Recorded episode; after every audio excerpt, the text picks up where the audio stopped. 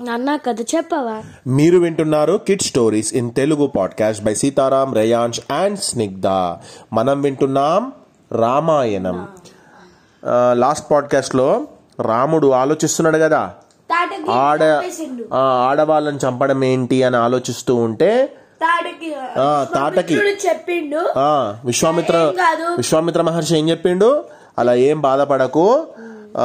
ఇక్కడ చెడు ఆడవాళ్ళను సంహరించడంలో ఎలాంటి తప్పు లేదు అనగానే ఇక ఏం చేసిండట? వికృతాకారంతో విరుచుకపడుతున్నటువంటి తాటక చేతులను తన బాణాలతో ఖండించాడు. అంటే కట్ చేసేసిండు రాముడు. అయినా ఆవేశంతో మీదకు వస్తున్న తాటక ముక్కు చెవులను కోసేశాడు లక్ష్మణుడు. తర్వాత ఏం చేసిండు? ఇక తాటకి ఇక అట్లా కాదని కనబడకుండా వాళ్ళపై రాళ్ళ వాన కురిపిస్తున్నది. ఇదంతా గమనిస్తున్నాడు విశ్వామిత్రుడు. సంధ్యాకాలం సమీపిస్తున్నది. ఈలోపే తాటకను పరలోకానికి పంపమని పురమాయించాడు. అసుర సంధ్యాకాలంలో రాక్షసులు మహాబలాన్ని పొందుతారు. ఎదుర్కోవడం కష్టం. ఇక ఏమాత్రం ఆలస్యం చేయకుండా రాముడు శబ్దవేది అనే విద్యను ప్రదర్శిస్తూ బాణప్రయోగం చేశాడు. క్షణకాలంలో తాటక నేలపై పడి ప్రాణాలను వదిలింది. తాటక వధతో దుష్ట సంహారానికి పూనుకున్నాడు రాముడు. ఇంద్రాది దేవతలు రాముణ్ణి స్తుతించారు. సంతుష్టుడైనటువంటి విశ్వామిత్ర మహర్షి రాముడికి ఎన్నో దివ్యస్త్రాలను అనుగ్రహించాడు. గురువు అనుగ్రహిస్తే ఇవ్వలేనిదేమిటి? శిష్యుడు పొందలేనిదేమిటి? అలా రావణాసురుడి వధకు రాముడు ఈ అస్త్రాలను ఉపయోగించాడు. ఎవరిచ్చిన అస్త్రాలు అవన్నీ? విశ్వామిత్రుడు. విశ్వామిత్ర మహర్షి ఇచ్చినటువంటి గొప్ప గొప్ప అస్త్రాలను కూడా ఉపయోగించుకున్నాడు అన్నమాట రామచంద్రమూర్తి. సరే ఇంకా వాళ్ళు ఏం చేసిండట అంటే ఇక రామలక్ష్మణ సహితుడై విశ్వామిత్రుడు సిద్ధాశ్రమం చేరుకున్నాడు. అదే అతని యజ్ఞభూమి. అక్కడే ఆయన యజ్ఞం చేస్తాడు. అందుకే కదా దశరథ మహారాజ్ దగ్గరికి వెళ్ళి నీ కొడుకును పంపించు అని చెప్పిండు. రామలక్ష్మణులు వినయంగా చేతులు జోడించి గురువుగారి యజ్ఞ దీక్షను స్వీకరించమని ప్రార్థించారు. ఇంకా మీరు స్టార్ట్ చేయండి. యజ్ఞాన్ని స్టార్ట్ చేయండి. ఏమైనా ఇబ్బందులు అయితే మేము చూసుకుంటామని అన్నాడు. ఇక మహర్షి కూడా ఓకే అని యజ్ఞ దీక్షితుడు అయ్యిండు. మరునాడే యజ్ఞం ప్రారంభమైంది.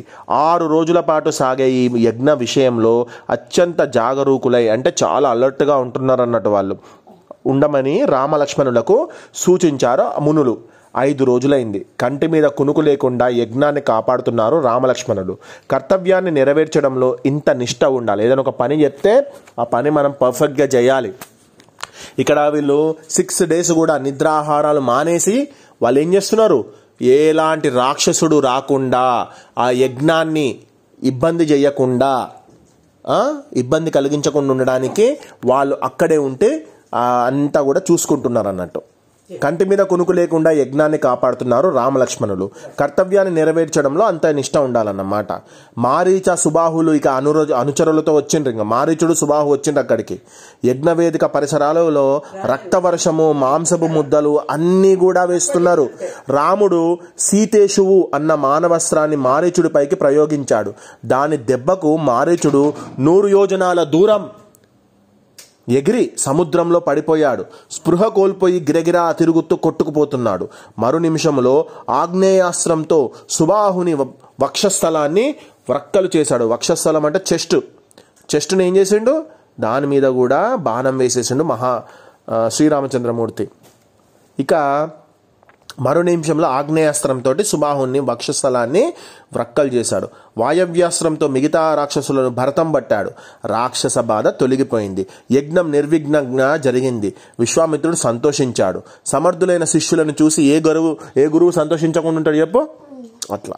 మరునాడు ఉదయాన్నే రామలక్ష్మణులు విశ్వామిత్రుని ఎదుట వినయంతో నిలిచారు. ఇంకా ఏమి చేయాలి? ఆజ్ఞాపించండి విశ్వామిత్ర మహర్షి అని అన్నాడు.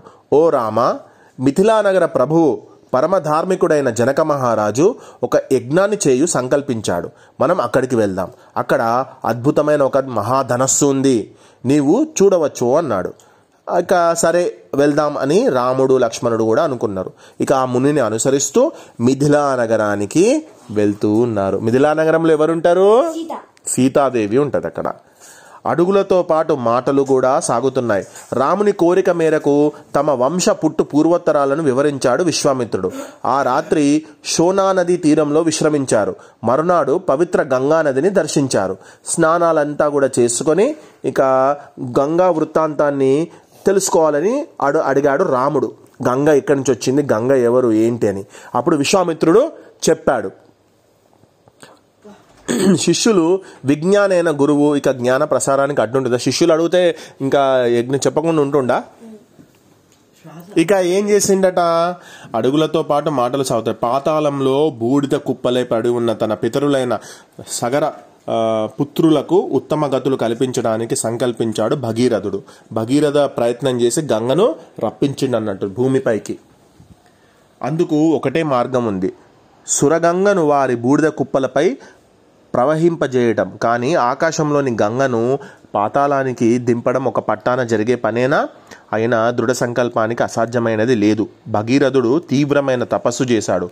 బ్రహ్మను శివుణ్ణి మెప్పించాడు. ఎన్ని అడ్డంకులు ఎదురైనా సంకల్పం నుంచి పక్కకు తప్పుకోలేదు. గంగను పాతాళం దాకా తీసుకువెళ్ళడంలో సఫల మనోరథుడయ్యాడు. అందుకే పట్టుదల విషయంలో భగీరథ ప్రయత్నం అన్న అని అంటూ ఉంటాం మనం. భగీరథ భగీరథుని వంశంలోని వాడే రాముడు. గంగావతారాన్ని గురించి విశ్వామిత్రుడు రాముడికి చెప్పడంతో ఒక అంతర్యం ఉంది. తన పూర్వీకులు ఎంత గొప్పవారో తెలుసుకొని దానికి అనుగుణంగా నడవడం పితరుల పట్ల ఎంత భక్తి ప్రవత్తులుండాలో తెలుపడం పట్టిన పని ఫలవంతమయ్యే వరకు పట్టుదల ఎలా ఉండాలో చెప్పడం అంటే ఏదైనా ఒక పనిని స్టార్ట్ చేస్తే దాన్ని ఎలా మనం క్లోజ్ చేయాలి ఇవన్నీ కూడా డైరెక్ట్గా చెప్పలేదు విశ్వామిత్రుడు. వాళ్ళ యొక్క పూర్వీకుల స్టోరీ చెప్తూ ఇంకా ఇన్స్పిరేషన్గా చెప్పిండు అన్నట్టు అయినా అంతర్యాన్ని గ్రహించాడు రాముడు. ఇదే ఉత్తమ గురు శిష్యుల వ్యవహారం. ఎప్పుడైనా కూడా ఒక టీచర్ మంచి టీచర్ ఏం చెప్తాడంటే అందులో ఉన్నటువంటి జిస్ట్ చెప్తాడు అంతే. దాన్ని చూసి మనం అర్థం చేసుకోవాలి. ఓకే? మిథిలా నగరానికి సమీపానికి చేరుకున్నారు విశ్వామిత్ర రామలక్ష్మణులు. అక్కడ ఒక ఆశ్రమాన్ని చూశాడు రాముడు. అది పాతదైన అందంగా గుపిస్తుంది కానీ అక్కడ ఎవ్వరు కూడా మనుషులు తిరగడం లేదు. ఏమిటి చిత్రమని అడిగాడు రాముడు. అది గౌతమ మహర్షి ఆశ్రమమని ఆ కథనంతా వివరించాడు విశ్వామిత్రుడు. మహాతపస్సనుడైన తపస్సంపన్నుడైనటువంటి గౌతమ మహర్షి తన భార్య అయిన అహల్యతో ఈ ఆశ్రమంలో ఉండేవాడు.